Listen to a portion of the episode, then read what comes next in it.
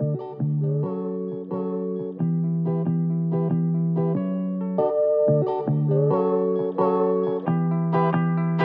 manos e manas, sejam bem-vindos ao podcast.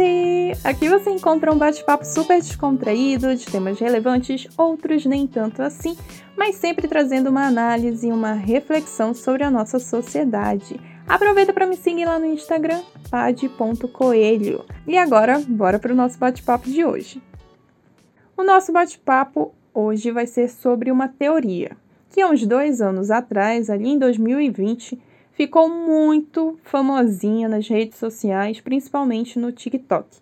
Na verdade, essa teoria ela foi revivida pela, pelos shoppings ali que utilizavam essa, essa rede social, né? No caso, o TikTok, como eu falei. Eu só fui conhecer essa teoria ano passado. E como uma boa libriana que eu sou, cheia de questionamentos, né? Encarnei aí uma Sherlock Holmes e fui investigar para saber se essa teoria era de fato algo concreto ou se era só mais uma teoria da internet. Caso você ainda não esteja sacando de que teoria eu estou falando, é a teoria dos três amores.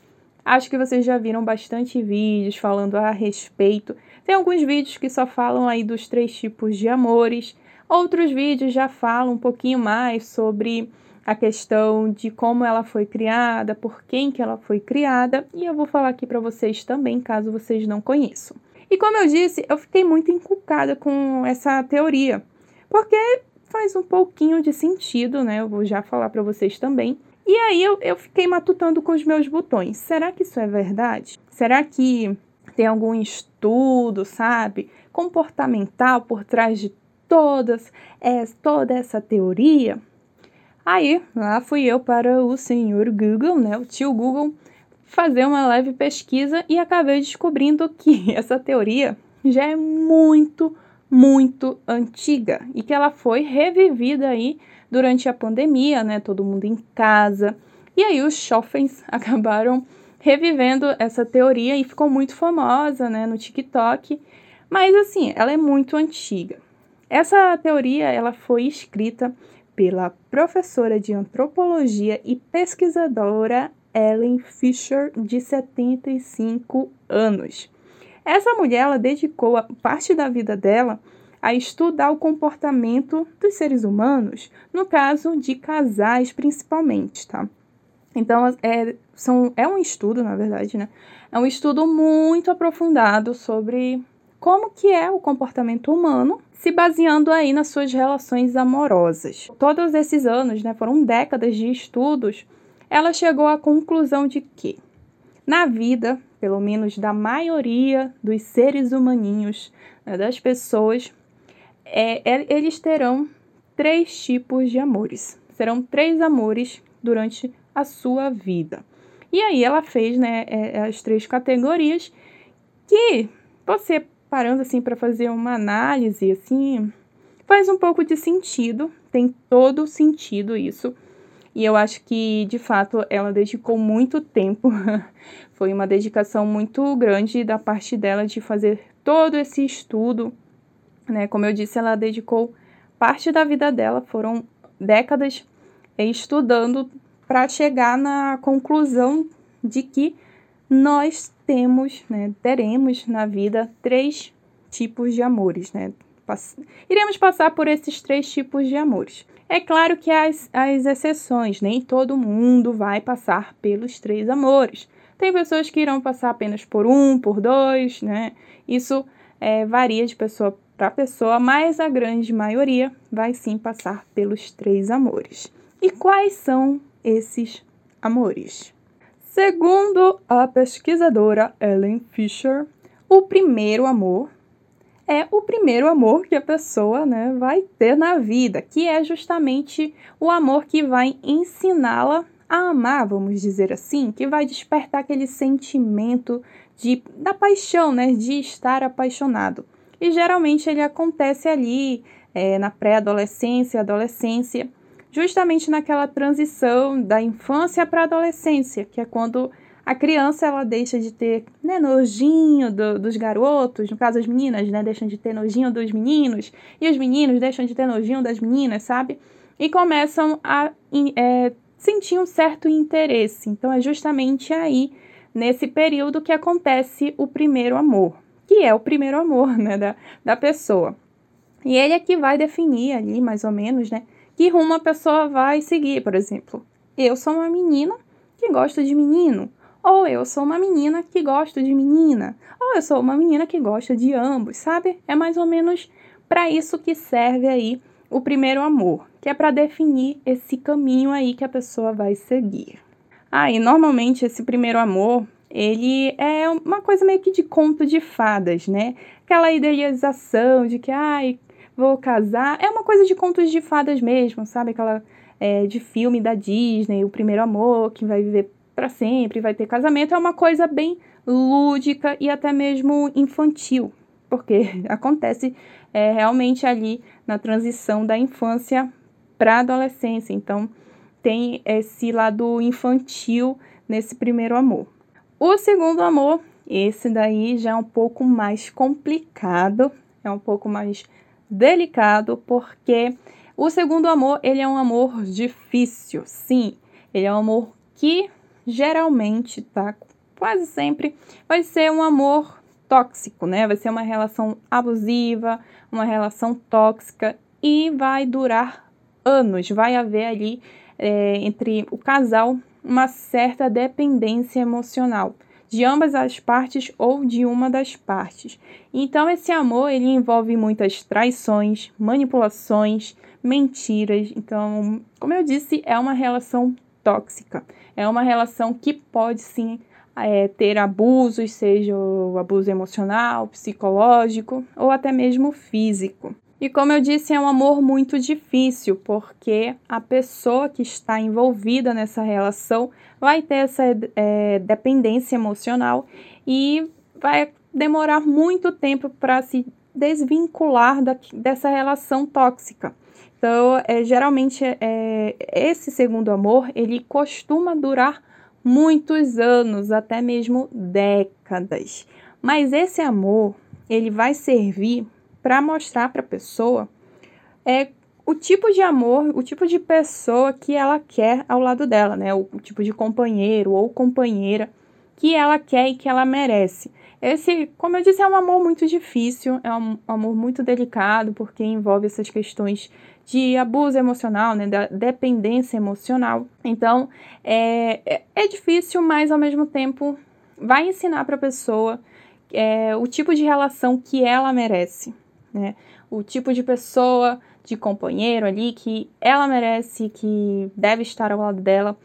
Então, querendo ou não, é algo que acaba sendo necessário para a pessoa. Diferentemente lá do primeiro amor, né, que é uma coisa mais infantil, e esse segundo amor aqui ele é mais difícil, ele é mais complicado, tem a dependência emocional, tem muito sofrimento, tem muito, muitas lágrimas, mas não, não, fica tranquilo, tá? Que depois desse segundo amor, vem o terceiro. E já no terceiro amor, né? A gente já tem aí o terceiro amor é o quê? A sua alma gêmea, né? É o amor pra sua vida e não o amor da sua vida. O segundo amor que vai ser o amor da sua vida, mas esse terceiro é o amor pra sua vida. Vai ser aquela pessoa que vai ficar ao seu lado até você ficar velhinho ou, né, acontecer alguma coisa aí, mas é aí conhecido como a alma gêmea ou a sua alma parceira, alma companheira também, como é chamado. E esse amor ele geralmente acontece de uma forma inesperada, quando você menos espera e com uma pessoa que também você nunca imaginou que iria acontecer. Sabe aquele tipo de cara? No meu caso, né? Já que eu sou uma mulher que gosta de homem, infelizmente. Então, é aquele cara que eu jamais imaginei que iria acontecer, pois é com ele que vai acontecer. E a relação é tão é, envolvente, como eu disse, acontece de uma forma inesperada. Então a relação acontece, o envolvimento é muito natural e, o melhor de tudo, saudável. E quando você se pega ali, você já está tão envolvido, já está tão apaixonado ali pela pessoa pronto, simplesmente acontece. Então, esse aí é o seu terceiro amor e é a alma gêmea que você vai viver aí para sempre com ela, até que Deus permita, né? Até a morte. então, é basicamente isso que fala essa teoria aí dos três amores da senhora Ellen Fisher. Eu sei que ela tem outros livros, né? Ela tem, ela tem alguns livros que explanam mais sobre essa teoria, sobre os amores e também sobre as paixões. Se eu não me engano, tá? Eu li uma matéria é, que fala a respeito disso, que ela tem uns livros que fala também sobre as, umas paixões que vão acontecendo entre esses amores, né? Por exemplo, entre o primeiro e o segundo amor, você vai ter umas paixõezinhas. É, do segundo e para o terceiro, tem outras paixões. Então, se eu não me engano, tá, gente? Não sei se eu tô viajando, se eu... mas eu lembro de ter lido isso, porque eu procurei até mesmo em site gringo algumas informações a respeito disso e eu acho que eu li essa questão desse livro num site gringo. Mas enfim, eu achei muito interessante essa teoria. E querendo ou não, faz um pouco de sentido, né? Como eu disse, cada amor, ele vai ensinar alguma coisa, né, pra gente. O primeiro vai ensinar a gente a amar, né? É aquela coisa de amar quem que a gente quer amar, né? Ah, quero amar menina, quero amar menino. Basicamente isso. O segundo amor, ele já vai nos ensinar a nos amar, né? Porque acho que antes de mais nada nessa vida, principalmente agora eu estou fazendo terapia e eu estou aprendendo muito com o meu terapeuta, é, principalmente essa questão de me amar. Quando a gente se ama, a gente atrai as pessoas certas para o nosso redor, né? Ao nosso redor. A gente não só questão de interesse romântico, mas amizade também. Não sei se vocês têm amizades tóxicas. Eu acho que eu já até fiz um episódio sobre amizade tóxica. Eu tenho esse probleminha de sempre uh, atrair umas amizades tóxicas. Então, eu tô aprendendo isso né, no, na terapia. Que eu preciso, primeiro de tudo, me amar e quando eu al alcançar mesmo essa satisfação plena comigo mesma, é justamente nesse momento que eu vou começar a atrair as pessoas certas né, para o meu lado, sejam amigos, seja um novo amor, porque não estou solteira, disponível na pista. Então, o segundo amor ele serve justamente para isso, para nos ensinar a nos amar, né? Porque é uma relação que vai ser sim tóxica, vai ser abusiva, mas no final a pessoa sai já sabendo que tipo uh, de amor que ela quer, né? E aí o terceiro amor já é o amorzinho da pra vida. E querendo ou não, faz um, como eu disse, faz muito sentido isso, porque ao longo da vida a gente vai tendo muitas experiências. E todas essas experiências, no caso experiências amorosas, vão nos ensinando um pouquinho. Que nem aqui, né? Eu tenho Desamores em Série, conto aí as lições que muitas dessas minhas desventuras amorosas me ensinaram. E é basicamente isso mesmo, né? Não, é, assim, não tem um mistério muito grande. É basicamente isso. As pessoas que passam nas nossas vidas, sejam pessoas de amizades ou de romance, cada uma delas vão nos ensinando algo na vida, né? A gente vai entendendo um pouquinho mais, vai aprendendo, vai ensinando também. E assim, essa teoria faz muito sentido e depois que eu conheci, né, e fiquei nessa, ai, nessa loucura insana de ficar procurando em site, em blog, isso e aquilo, acabou fazendo um pouquinho de sentido para mim sobre muitas questões da minha vida, sobre os amores que eu tive também, né? É, das minhas frustrações amorosas. É, acabou me ajudando a superar a minha separação, de certa forma, né? Enfim, eu achei muito legal. Eu não sei se vocês já conheciam, assim, a fundo essa teoria. É, eu acho que a maioria das pessoas conhecem só mesmo pela então, a questão do TikTok, né? Que a teoria é bem famosinha lá. Mas é, é algo bem profundo e que tem um estudo, né? E aqui eu tô falando só de uma forma superficial. Como eu disse, é, tem muito mais coisa, né? Ela, é, a Ellen, ela tem livros explanando mais sobre cada amor, como, né, enfim, ela é um estudo muito profundo. E, enfim, gente, é isso que eu queria falar, né, sobre essa teoria aí, a teoria dos três amores. É, não sei se faz sentido para vocês, se tem alguma lógica. Para mim faz muito sentido.